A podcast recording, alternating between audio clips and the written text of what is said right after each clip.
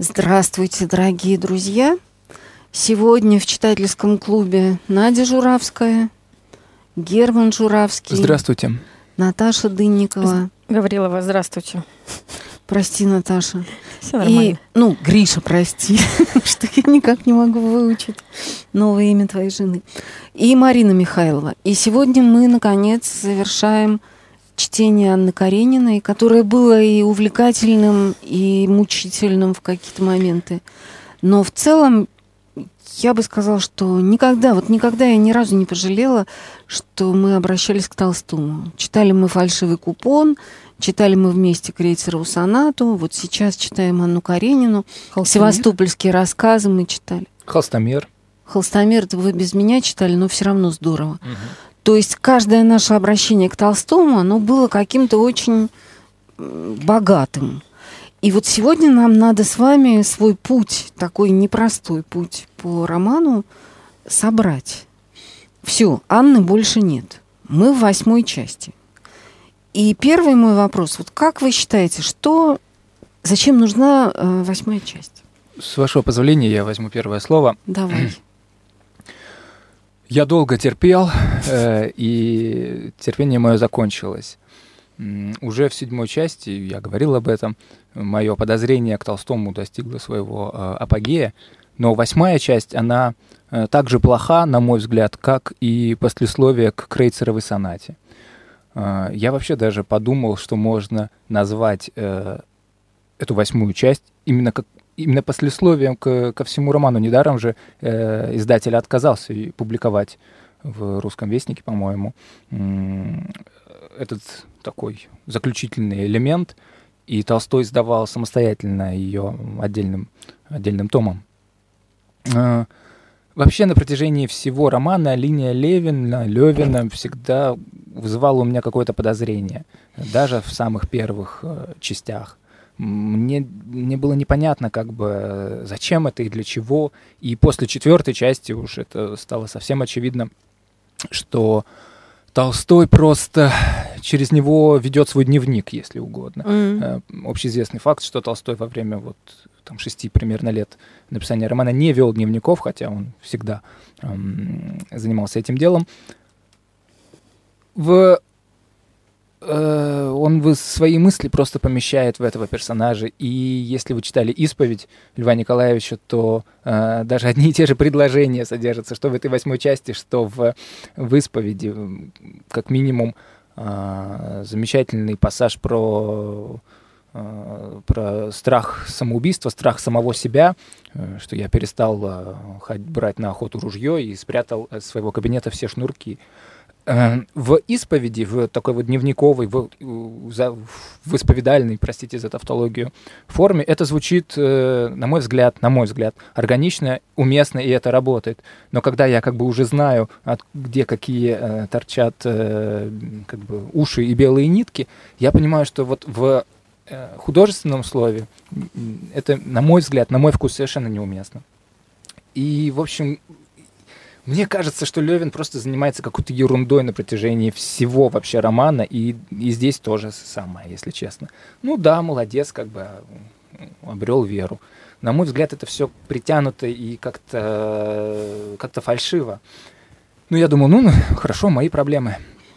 Однако я много читал э, Бориса Эхенбаума, У него несколько есть произведений, посвященных Толстому, и в частности замечательный анализ Лев Толстой 70-е годы. Э, Эхенбаума и Шестого я продолжаю читать. И что вы думаете? Я обнаружил точно такие же интенции, схожие с моими. Что ты не один. Да, что я не один, что вот это подозрение к этому персонажу, оно э, просто сквозит у, у очень многих авторов. Я позволю себе несколько цитат. Э, не обязательно на них реагировать, но мне кажется, для полноты картины Э, они очень интересно могут прозвучать. Это из книжки, цитата Льва Шестого э, «Добро в учении графа Толстого и Ницше. Философия и проповедь». А, Речь идет о том, как отреагировал Достоевский на Анну Каренину. Ну, вы знаете, что он там в э, дневнике писателя тоже выпустил статью в свое время, в которой он говорит, что Анна Каренина совсем не невинная вещь. И э, Левина он называет чистой э, души человек. И комментарий шестого. Недаром его похвалил Достоевский, Левина. Ворон почувствовал запах тления и не может скрыть свою радость. Вдумайтесь только хорошенько в жизнь Левина, и вы убедитесь, что не только лгал он добру, когда выражал ему глубокую признательность, но обманывал и счастье, в кавычках, когда уверял себя и Кити, что он счастлив. Все неправда, от первого до последнего слова. Левин никогда не был счастлив. Ни тогда, когда он был женихом Кити, ни тогда, когда он на ней женился. Он только притворялся счастливым. Да и в самом деле, разве годится такая божья коровка? Кто хочет, может эпитет опустить, как Кити в подруге жизни для Левина. Разве мог он полюбить ее? И вообще, разве семейная жизнь подходящая для него атмосфера? Сцены, в которых изображается эта странная пара, несмотря на то, что они выписаны с необыкновенным старанием и талантом, рисуют нам в Левине человека, решившегося проделать все, что при известных обстоятельствах проделывают счастливые и любящие люди. Я делаю небольшую, небольшую паузу и еще одна цитата. А, после того, как Левин выгнал Васеньку Веселовского, что он делает – он радуется тому, что может, как и все люди, выделено курсивом, ревновать и в ревности своей переходить через всякие границы. В одном из своих писем Толстой говорит, что с отвращением работал над Анной Карениной. Я полагаю, что этому можно поверить, если иметь в виду, какую задачу ему задал Левин. Что может быть постылей, нежели необходимость во что бы то ни стало изобразить счастливым и добрым, в кавычках, человека, который был так же чужд добру, как и далек от счастья. А между тем, в этом именно и было все дело графа Толстого. Ему нужно было во что бы то ни стало пристроить Левина к обыденной жизни, то бишь дать ему занятия, семью и т.д. Интересно. Лихо. Да, э, цитата. А, ну, жестко. Я так чувствую, что вот при том, что Шестов очень любил Пушкина и хорошо как-то про него говорил, замечательно, он терпеть не может ни Толстого, ни Достоевского. Э, То есть это много говорит о Шестове. Безусловно, да. Я даже задумался, э, была ли у него у самого семья. Если была, то какая? Я посмотрел специально в интернете, была жена и дочь. Ну, хорошо. Э, Но он не шанец, что с него взять, как бы. Ему важно... Его претензия в том, что Толстой закрывает глаза себе и нам на вот этот ужас бытия. Мгм. ужас мироздания, которое сквозит, дрожит и постоянно нависает над нами, э, взывая к тому, чтобы мы заглянули или хотя бы взглянули вот в это. А, Мгм. А мы отворачиваемся и тут, э, э, как, как говорил Бибихин, прикрываемся лакированным богом, простите, и э, женимся и делаем вид, что все хорошо, и сейчас вот э, зайчатки по лужайке запрыгают. Мгм. Это, да, проблемы Шестого, но, извините, Шестов не последний человек. Конечно, Э, нет. Я Другой, другая цитата, с вашего позволения, из э, книжки вот Бориса Эйхенбаума, но не цитата Эйхенбаума, а цитата Тургенева, э, с которым Лев Николаевич был очень дружен и чьей лирикой он вдохновлялся. Тургенева и Фета при написании Анны Карениной. Цитата, как вы увидите, очень синхронная. Э, Это из книги Полонского м, «Тургенев у себя в его последний приезд на родину». «Неужели же, — говорил Тургенев Полонскому, — ты хоть одну минуту мог подумать, что Левин влюблен или любит Кити, или что Левин вообще может любить кого-нибудь? Нет. Любовь есть одна из тех страстей, которая надламывает наше «я», заставляет как бы забывать о себе и своих интересах. Левин же, узнавший, что он любим и счастлив, не перестает носиться со своим собственным «я», ухаживает за собой. Он ни на минуту не перестает быть эгоистом и носится с собой до того, что воображает себя чем-то особенным. Психологически это очень верно, хотя я и не люблю психологических подробностей и тонкостей в романе. Но все эти подробности доказывают, что Левин эгоист до мозга костей. И понятно, почему на женщину он смотрит, как на существа, созданные только для хозяйственных и семейных забот и дрязг. А, коллеги схватились за ручки. Еще бы.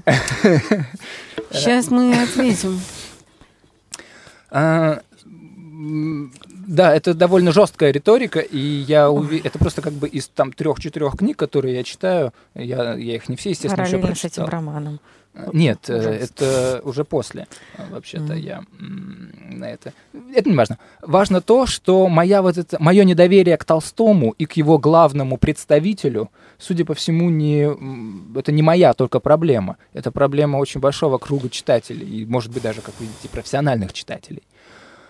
Поэтому я здесь в очередной раз уже выказываю свой вот жест недоверия к Льву Николаевичу при всем моем уважении и любви к этому автору. Но, как я уже говорил, много, много лишнего, много нот. Если вы смотрели фильм про Моцарта и помните это, это, это дурацкое обвинение. Вот оно у меня точно такое же. Угу. Спасибо. Окей. Ну, Наташ, или ну, Надя, Я не кто могу хочет? это как-то широко прокомментировать. Я могу сказать только то, что я верю тому, что написано, в том смысле, что я верю той любви, которая происходит между ними, между Кити и Левиным. И те претензии э, по поводу эгоизма в адрес этого человека а, мне отчасти понятны. А, Я их э, э, могу прокомментировать лишь как эгоизм человека образованного, в том смысле, что как эгоизм той прослойки общества, к которой он относится. Мне кажется, все это сословие имеет определенный уровень эгоизма, и он э, просто один из представителей, а, один из, возможно, там наилучших представителей. Мы видим, что они там все абсолютно э, не ангелы. И э, мне просто хочется возразить по поводу эгоизма в отношениях э, Вронского и Анны. Почему туда камни не мечутся? Как-то э, не, не потому, что как бы, а вы на них посмотрите. Просто там очень широка эта тема. Поч- э, Может быть, просто... э, Ну, про Анну мы сказали в седьмой передаче, уже, насколько я помню.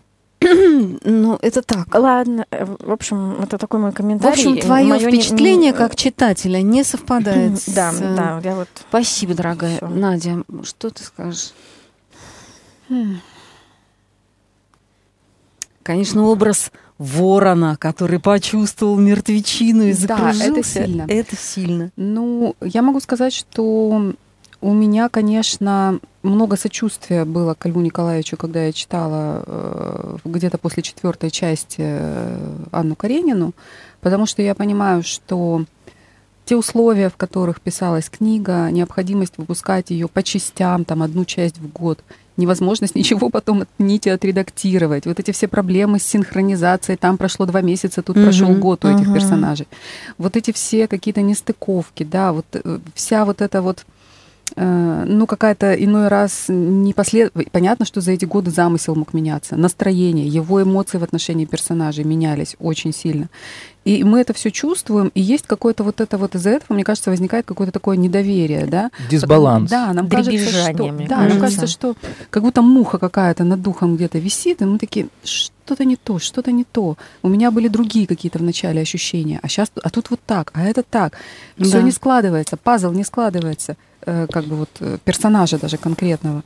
И мне кажется, Левин, он тоже... Во-первых, у меня нет ощущения все-таки, что, может быть, Лев Николаевич и хотел их как-то противопоставить, ну, как две семьи, да, вот э, как... писал- Первоначальное Да, э, как название писал- романа «Две семьи». Да, как писал Мгм, кто-то вот из твоих герман-исследователей, да, что э, да, ему был нужен этот контраст, как вроде как какая-то счастливая семья и то, как это может быть, да, вообще в человеческой природе и среди людей.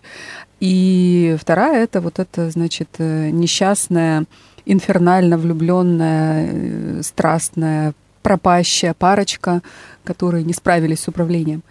И для него это, может быть, важное было противопоставление, но в результате, опять же, что мы видим? Мы видим, что они точно так же э, ссорятся, они точно так же ревнуют, они точно так же сталкиваются с проблемами самоубийства, да, то есть, ну, просто э, здесь этого не происходит в силу ну, просто какого-то чудесного стечения обстоятельств, да, и того, что человек все-таки смог преодолеть э, какой-то вот странный барьер. Вообще, мне кажется, что писать на эту тему очень тяжело. Толстой на себя взвалил какой-то невероятный труд. Как можно описать чудо, да, вот если с, человеком происходит какое-то ем- ему, ну, как что-то открывается, какое-то откровение, Ну как вообще? И сам Левин об этом в конце говорит, что да не буду я Кити ничего рассказывать, про это ж не рассказать-то никак. А Толстой пытается про это рассказывать. И это прям тяжелая работа, и поэтому я понимаю, что это сделать невероятно трудно. Сказать словами то, что словами передать вообще-то невозможно. И поэтому здесь, конечно, может ну, много показаться, многое показаться каким-то неточным, фальшивым. Вообще есть вещи, которые вслух лучше не произносить, потому что пока ты про них понимаешь и чувствуешь, они звучат очень громко. Стоит об этом сказать, остается какое-то вообще пустое место. И здесь, мне кажется, что многое именно вот просеивается через это сито, да, вот этого чудесного, через сито слов. Но для меня очень важное есть во, все, во всем вот этом описании левинских страданий одна очень важная мысль, которая меня преследует лично меня на протяжении ну, почти всей моей жизни. И эта мысль связана с как бы переоцениванием рассудочной деятельности. Вот он очень там как-то точно говорит об этом, что ум мошенник, ум э, угу. это гордыня, ум вообще, ну, достаточно посмотреть, как функционируют философы, которые с легкостью угу. могут доказать и тезис, и антитезис. Чего мы ждем от нашего ума, да? Мы можем себе объяснить все что угодно. Чего стоит это Толк. чудовищный этот силлогизм, который он выходит? Я должен понять, кто я там и зачем я существую. Понять я, а, чтобы жить, я должен это понять. Угу. Понять я этого не могу. Значит, я не могу жить. Здрасте. Привет, ну, да. петля, да? Ну, то есть, а что делать-то? Все, раз я этого не могу понять, значит, я не могу жить. Вот, вот это то, как бы, те ловушки, которые расставляет вот и это действительно, э, ум это просто какой-то такой инструмент, который можно приложить там, под разными углами.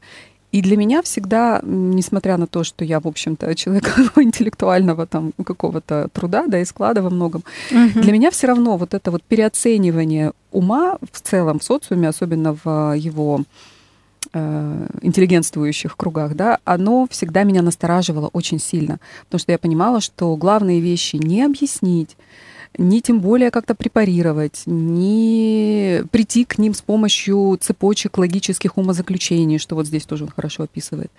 Невозможно. Э, другой вопрос, как, да, меня могут спросить, но это у кого как, скажем так, да, у каждого свой опыт. И поэтому эта мысль для меня дорога, потому что она мне близка именно по поводу, вот, собственно, э, того, что наш ум, который метит в короли, в цари, угу. да, и в то, что он там управляет нашей жизнью чем-то еще, для меня точно так же не играет э, не то что ведущие роли, а я ему, в общем, не доверяю, скажем так. Это, этот момент мне кажется близким. Вот. Ну и, конечно, с одной стороны, я как-то как зритель этого сериала рада за персонажа, да, что он э, что не у него, повесился, общем, не повесился человек-то, да, не погубил себя и свою бессмертную душу, что он как-то справился, что он вырулил, что он как-то вот живет, да, дальше. И с одной стороны, конечно, импонирует эта вот интеллектуальная честность Толстого, да, что не могу сына полюбить. Что это за сморщенное, орущее существо? Угу. Я вот ждал, что у меня сейчас тут разверзнутся хляби небесные, какое-то огромное чувство в моем сердце зародится, и ничего. Смотрю на него, ничего не чувствую. Годливость. Годливость, да. Да, да, любимое словечко Толстого. просто. И это, да, ну, это жестко, и это честно, и это, конечно, подкупает, да, э, в этом персонаже, что они как-то честны друг с другом, с Э, Кити, чего нет вот во второй паре, да, они вот им нечего скрывать, скажем так, друг от друга. Они могут быть честными, потому что у них... Даже Кити признается в этом. Я да, вот думала, да, обалдеть. Да. Она сидит, кормит грудью, да, и вот переживает, угу. и да. У них как-то вот все прям вот предельно честно. Так он ей там, э, следуя опыту э, Льва Николаевича, дневничок-то свой подсовывает Ужас, что потом свадьбой, разрушила да? во многом его жизнь. Э, э, личную, толстовскую Конечно, в смысле. Да, ну, да, да. Софьи Андреевны. Да. Софья Андреевна, да. Да, да, Левин то же самое делает. То есть, ну, здесь как бы такая честность на грани фола уже, да, mm-hmm. есть вообще вопрос, mm-hmm. то есть, насколько человеку нужно э, какие-то свои вот эти пролетающие мысли вообще сообщать э, другому. Да. Можно я тоже, да, да два слова вставлю? Вот э, не поверите, но мы тут в другой совершенно компании некоторое время назад обсуждали пушкинскую метель. И я получила удивительный такой отклик от читателя, который сказал, что да она же лжет, Марья Гавриловна. Я говорю, почему? Потому что она не рассказала своим родителям обо всем, что было. И тут я вдруг увидела, что у некоторых людей представление о честности это представление, ну, такое, ну, прокурорское немножко, да, что честность это когда ты выкладываешь все до последнего помысла и события. Ну, почему же я должна отягощать всех своих друзей и родственников рассказами о разных э, э, странных вещах? Так что я совершенно согласна, что ну, Лев Николаевич, он э, перебирал иногда вот в этом своем не, неистовом стремлении к истине, и не могу молчать. Что значит не могу? Учись. Надо. Надо, Федя. Но я хочу отреагировать немножечко вот на германовские цитаты. Uh-huh. Спасибо тебе за них, кстати, потому что они очень, ну, яркие и какие-то очень классные. Во-первых, вот я все-таки не соглашусь при всей любви моей к Шестову и ну, почтении глубоком, что Толстой закрывал глаза на ужас бытия. Потому что для меня как раз Анна Каренина это, ром, это один из романов в русской литературе, где прямо ты стоишь на краю бездны. Вот это как пир во время чумы Пушкина, да, там есть упоение в бою бездны мрачной на краю. Потому что все вот эти истории про метель, да, про стихию, про но этого нет, красоту. Но, но этого нет, простите, Марина, что я сразу вклиниваюсь, да. в Левинском мире. В Левинском мире с точки зрения этих авторов все слишком гладко, все слишком вот ему нужно, чтобы у кого-то все было очень хорошо и как это камельфа только в другом Кумильфу. смысле. Да. Ну, в смысле, Толс... Э, но мне кажется, что Толстой не зря же своего героя ставит на грань самоубийства. То есть он, он показывает, не что верю. хаос шевелится.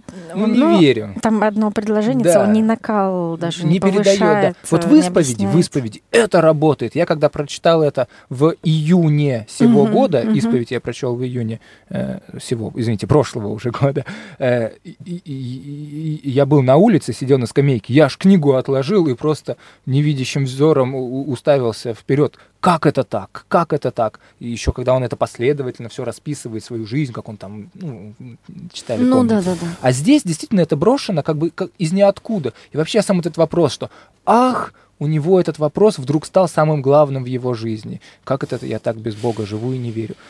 900 страниц, 950, все было хорошо, один раз там где-то что-то промелькнуло. Ну, а не потом... совсем было хорошо. Да. Нет, все-таки все не так плохо, потому что а, вот это его венчание, которое его потрясло, да, да ну... его сомнения перед тем, как он идет. То есть Толстой все-таки эту тему го- готовит, и я согласна, что роман в чем-то мозаичный, и, кстати, но, но при этом он невероятно целостный. То есть, если бы мне никто не сказал, что этот роман писался вот такими квантами, угу. то а я бы не заметила. Я бы только, может быть, обратила внимание на два месяца, один год. Угу. А так-то вообще э, это все живое. То есть, ну, мне кажется, что, понимаете, когда человек пишет, он же не только придумывает, а через него еще какая-то реальность вступает в артикулированность. И поэтому все-таки проговаривается. В этом, да, да, проговаривается нечто, что больше. Угу. Ну вот как ну, согласна, Бродский говорил, да. главное величие замысла, как говорил Иосиф. Ахматова его цитировала. То есть вот это величие замысла, оно и делает эту книгу все-таки цельной. Но я немножко про другое. То есть я вот думаю про то, что сейчас говорилось, и тут, цитаты эти германовские. Мне кажется, что нам стоит различить как бы сказать, саморепрезентацию, потому что, конечно, Левин очень бесит. Так же, как иногда Толстой тоже ужасно раздражает, когда он своим костылем стучит и пальчиком грозит. Ну, ну вот мы понимаем, ну, какие-то истории, которые мы знаем из его жизни семейной, да, как он себя вел и в отношениях с людьми. Ну, все это очень иногда бывает напряженным. Но то есть понятно, что когда он себя изображает э, под видом Левина, это, ну, не всегда переносимо легко. Но сама конструкция вот всего романа, она какая-то гораздо более интересная, чем любая персональная репрезентация. И в этом смысле вот мне очень нравится, единственное, что мне по-настоящему нравится в этой главе. Да, ну мне, конечно, там жалко этого Вронского, который Э, которого Анна как бы увлекает в эту воронку гибели да, за собой. Но мне очень нравится финал, потому что, смотрите, там же встреча с Богом, вообще я в это верю. Ну, то есть я верю, что так бывает. В этом смысле я с Наташей совершенно солидарна. Там же эта встреча происходит через, во-первых, страх, а во-вторых, помните, мы вот в прошлый раз, когда обсуждали седьмую главу, да, мы говорили о том, что во время родов он молится, да. и он говорит, что за глупость такая, я же не верю в Бога ни в какого. Но он понимает, что это единственное, что он может сказать, что Господи, там, помоги, спаси и все такое прочее. И здесь повторяется то же самое. То есть, как только нас жизнь ставит на грань, вот эта самая а, способность, как Иов многострадальный, обращаться к бытию и звать его по имени, да, она тут же пробуждается. И когда он это дело осознает, он делает очень классный выбор. Он говорит, а почему я должен тогда вот это чудо беседы с кем-то, превосходящим меня, ограничивать конфессиональными какими-то рамками? Дальше он еще умнее делает. Он не, стал, он не стал это обсуждать с женой, потому что, ну, это как бы... Это такое откровение, которое надо носить в сердце как тайну. Но вот мне очень нравится самый хвост – это новое чувство не... А, вот, не надо говорить, подумал он, когда она прошла вперед его. Это тайна. Для меня одного нужное, важное и невыразимое словами. Угу. Вот сегодня была у меня Маша Гадалова, прекрасный художник, и она как раз говорила про то, что каждый человек это тайна. И это тайна, невыразимая словами. Это новое чувство не изменило меня, не осчастливило, не просветило вдруг, как я мечтал, так же, как и чувство к сыну. Никакого сюрприза тоже не было. А вера, не вера, я не знаю, что это такое, но чувство это также незаметно вошло страданиями и твердо засело в душе. Я также буду сердиться на Ивана Кучера, также буду спорить, буду не кстати высказывать свои мысли. Также будет стена между святая святых моей души и другими, даже женой моей. На-на-на-на-на. Но жизнь моя, теперь, вся моя жизнь, независимо от всего, что может случиться со мной. Каждая минута ее не только не бессмысленна, но имеет несомненный смысл добра, который я властен вложить в нее. Ну, насчет добра, который я властен вложить в нее, у меня тут тоже много вопросов. Но вот мне очень нравится вот эта вещь, что вера — это не то, что делает нас нравственными, прекрасными угу. и безукоризненно мудрыми, а это просто то, что дает нашей жизни смысл. Какое-то направление. Ну, просто должны быть люди кривые, косые, нудные, как Левин со своим Львом Николаевичем, да, вычурные, как Владимир Владимирович Набоков. Должны быть люди всякие. И как бы то, что Бог допускает их существование, этого достаточно. То есть не то, чтобы он там пережил какое-то просветление, угу. а он просто вдруг понял, что, ну, братан, живешь и достаточно. Вот тебе и смысл.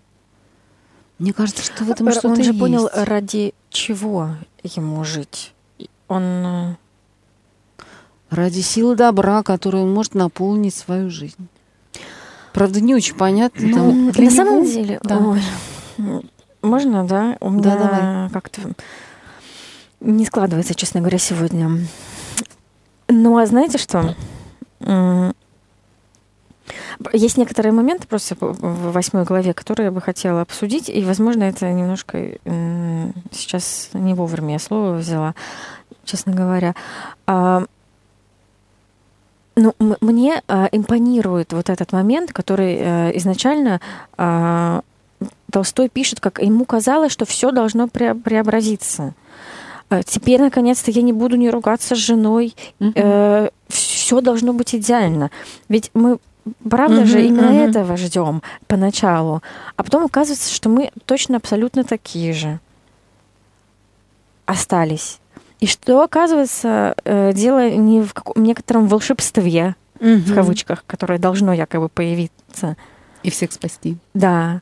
А что это остается все так же каждодневной работой ума, сердца, всего. И мне, мне кажется, что это очень э, честно и здорово, и, и одновременно и наивно.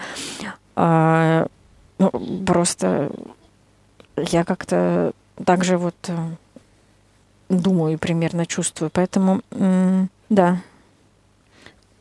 Ты закончила мысль? Да у меня не ладится сегодня с нормальной Нет, нет, речью. ты очень хорошую вещь да, сейчас мне сказала. Кажется, все было очень сказано точно. Эм, я хотел просто добавить несколько, э, несколько капель на... Дегтя. Нет, нет, э, на самой, э, вот как вы, Марина, сказали, хвост вот вашей ремарки про то, что ну вот живешь и, и все, и хватит с тебя. Ну да, и радуйся. говоря. Я м, читаю тут дневники м, Александра Шмемана, и М. у него... в- Нравится тебе книжка? Потрясающая книга. Э, 9 апреля 73 года у него была такая запись, ну, немножко выдернутая, что там справа-слева, но вот сама мысль звучит так.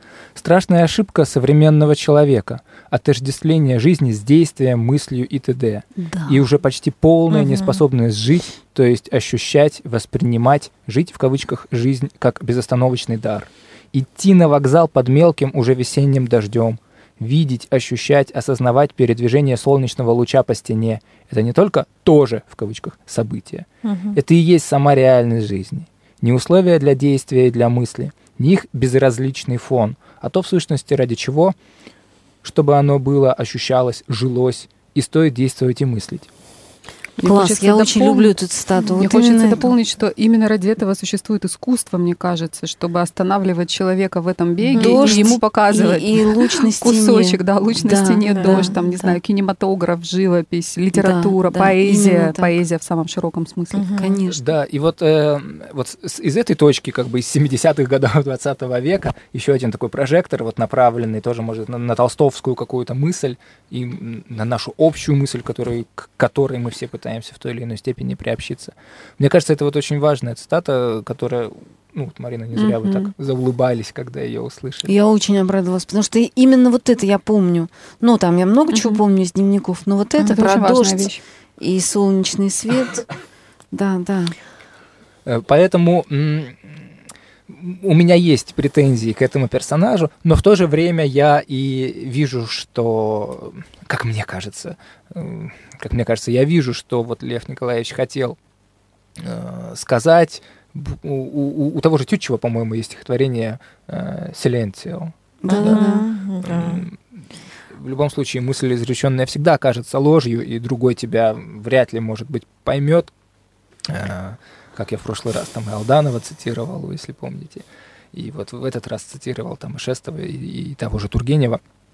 И мне Но- кажется, да, можно одно Да-да-да-да-да. быстренько скажу. Вот мне кажется, это очень изящное указание на тайну, когда он буквально на последней странице романа говорит о том, что нет, не надо говорить, потому что невозможно сказать Мгм. самое драгоценное.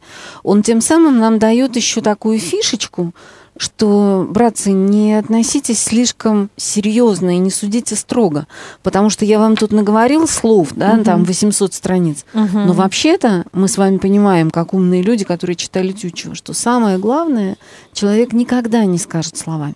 То есть это именно такое указание на ну, какую-то тайну жизни. И вот эта красота и разрушительность э, того, что случилось с Анной, и вот этой истории с чудесно избежавшим смерти Левиным и все И остальное. вот можно я сейчас возьму слово и попытаюсь выразить мысль, я все собираю.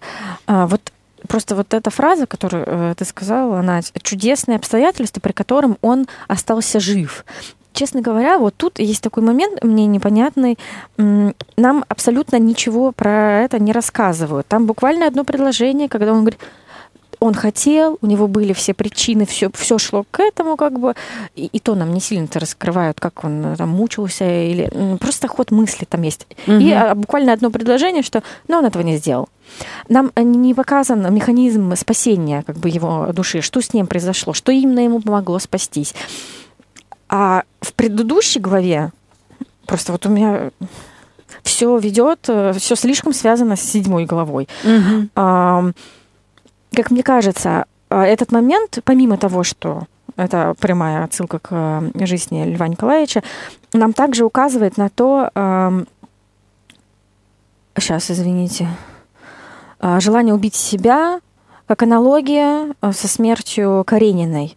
Почему она Мгм. смогла, почему он не смог?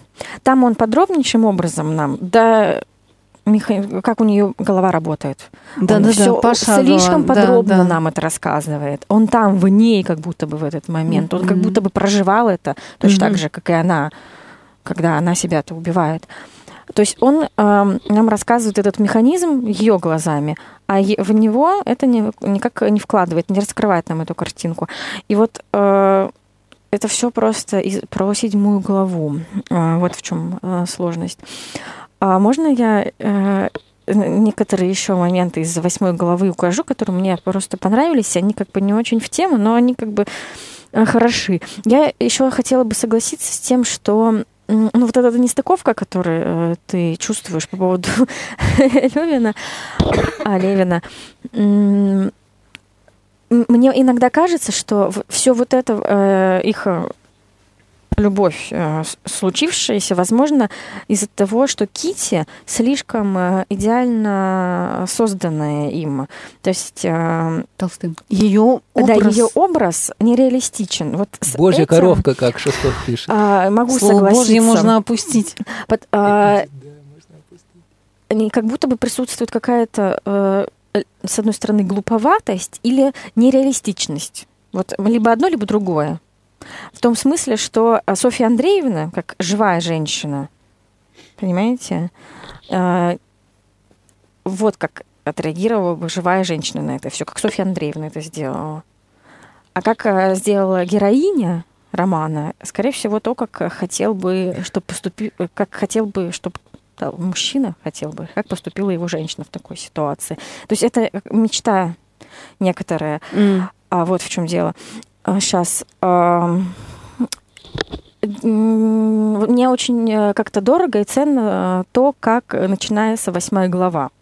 А именно, когда у нас идет полный напряг всех жил, э, сердце у меня лично выпрыгивает, когда ты идешь по э, страницам седьмой главы, и тут начинается восьмая, и ты просто отдыхаешь от того, что тебе дают подышать, э, говорят э, какую-то полную не, не, неинтересную ерунду, потому что до этого все было слишком насыщенно. И тут тебе mm-hmm. рассказывают про книжку, и ты думаешь, ну, ну слава богу, давайте про книжку поговорим хоть.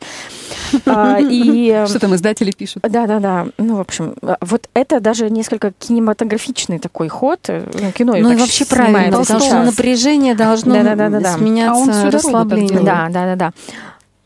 Э, извини, пожалуйста, мне нужно 5 копеек хотя бы вставить.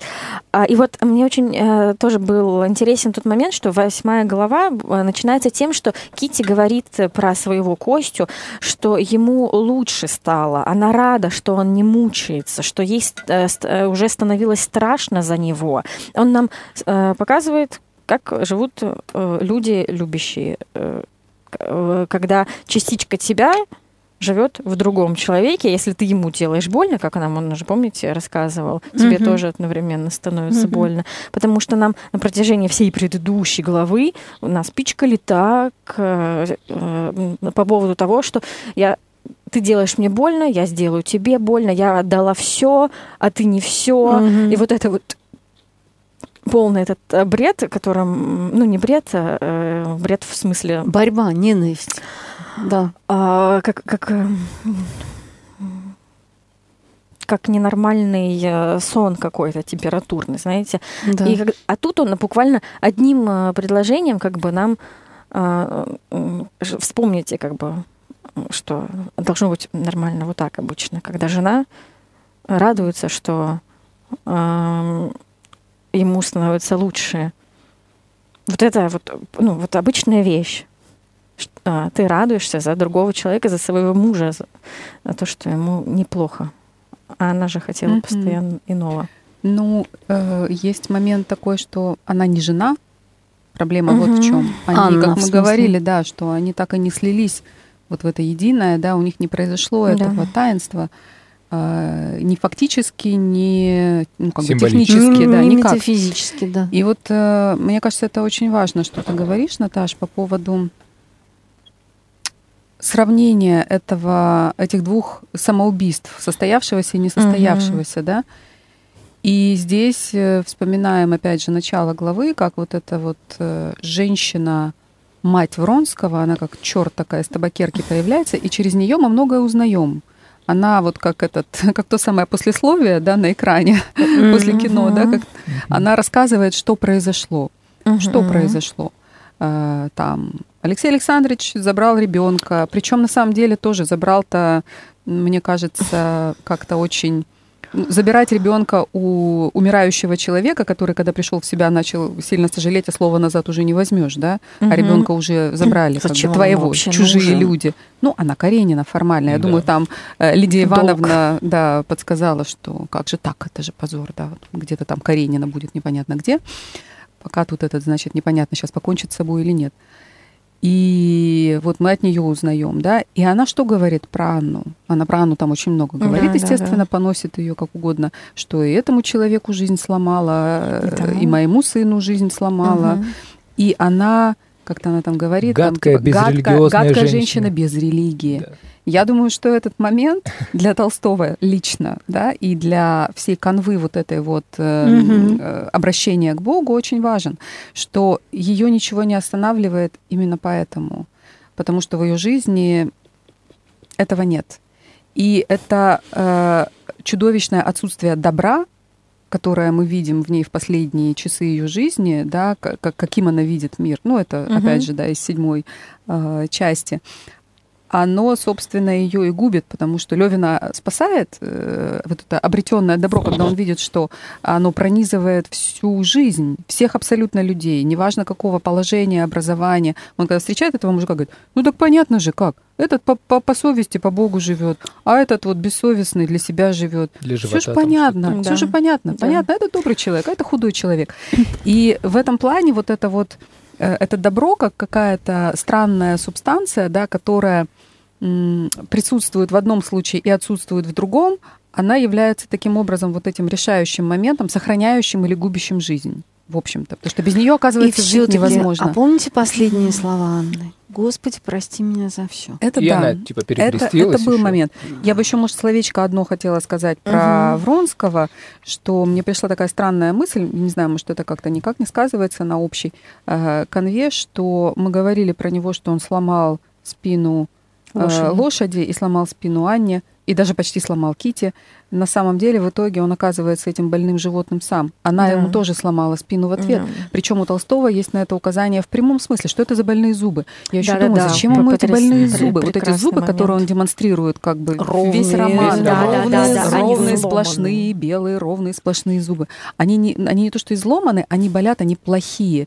И это как вот лошади проверяют зубы, как бы Да-да-да-да. здоровое животное или нет. Вот он все, он больное животное, то есть он тоже сломан. И он Мгм. говорит, естественно, о том, что я, ну, не жилец, да, я Да. только как орудие чего-то могу сейчас служить, я уже, я уже мертв, в общем-то, да. И в этом смысле она его, она ему отомстила. Вот он ей сломал спину, да, символически. Она ему сломала. И для Толстого это как бы тоже такой какой-то вот момент м, художественной формы такой интересный. Мгм. Вот. Но по поводу добра вы что-то хотели, Марина, Не, не, нет, я в согласна. принципе, восьмая глава, а, мне- меня она радует, потому что в ней есть, на удивление, некоторая пустота. А, Определенные э, предыдущие главы очень сильно насыщены, а эта э, глава позволяет нам через отсутствие нагруженности Подышать самим немножко Мгм. привести, подвести итог. Например, вот тем, что нам напоминают, что в самом начале романа Вронский был как собака. Э, В восьмой главе же это Мгм. пишет, да? Когда... Да. а, Ну, это и в начале и мы хоп, и возвращаемся в начало.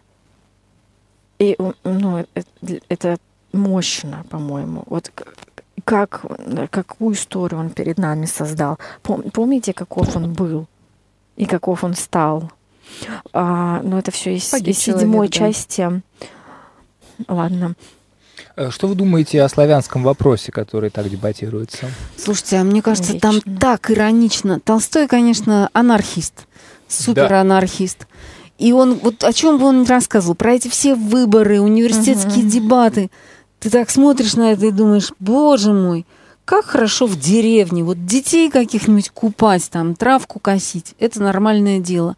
А тут люди такой пустотой заняты. Вот мне кажется, что Толстому этот славянский вопрос тоже Да, не уперся. смехотворным, да, кажется. Но мне кажется, что для Толстого очень важно, вот э, если в этом он смеется, там вот показывает какие-то такие э, из- изворотливые черты самого себя, но он очень искренен каждый раз, когда про народ говорит. Это да. И вот, вот как раз в восьмой главе у меня вообще просто мы очень мало, у нас есть время, да? Пять минут. а, обсуждали, как бы, потому что как эта вся любовная история вытесняет э, исторический вот аспект романа, который здесь присутствует.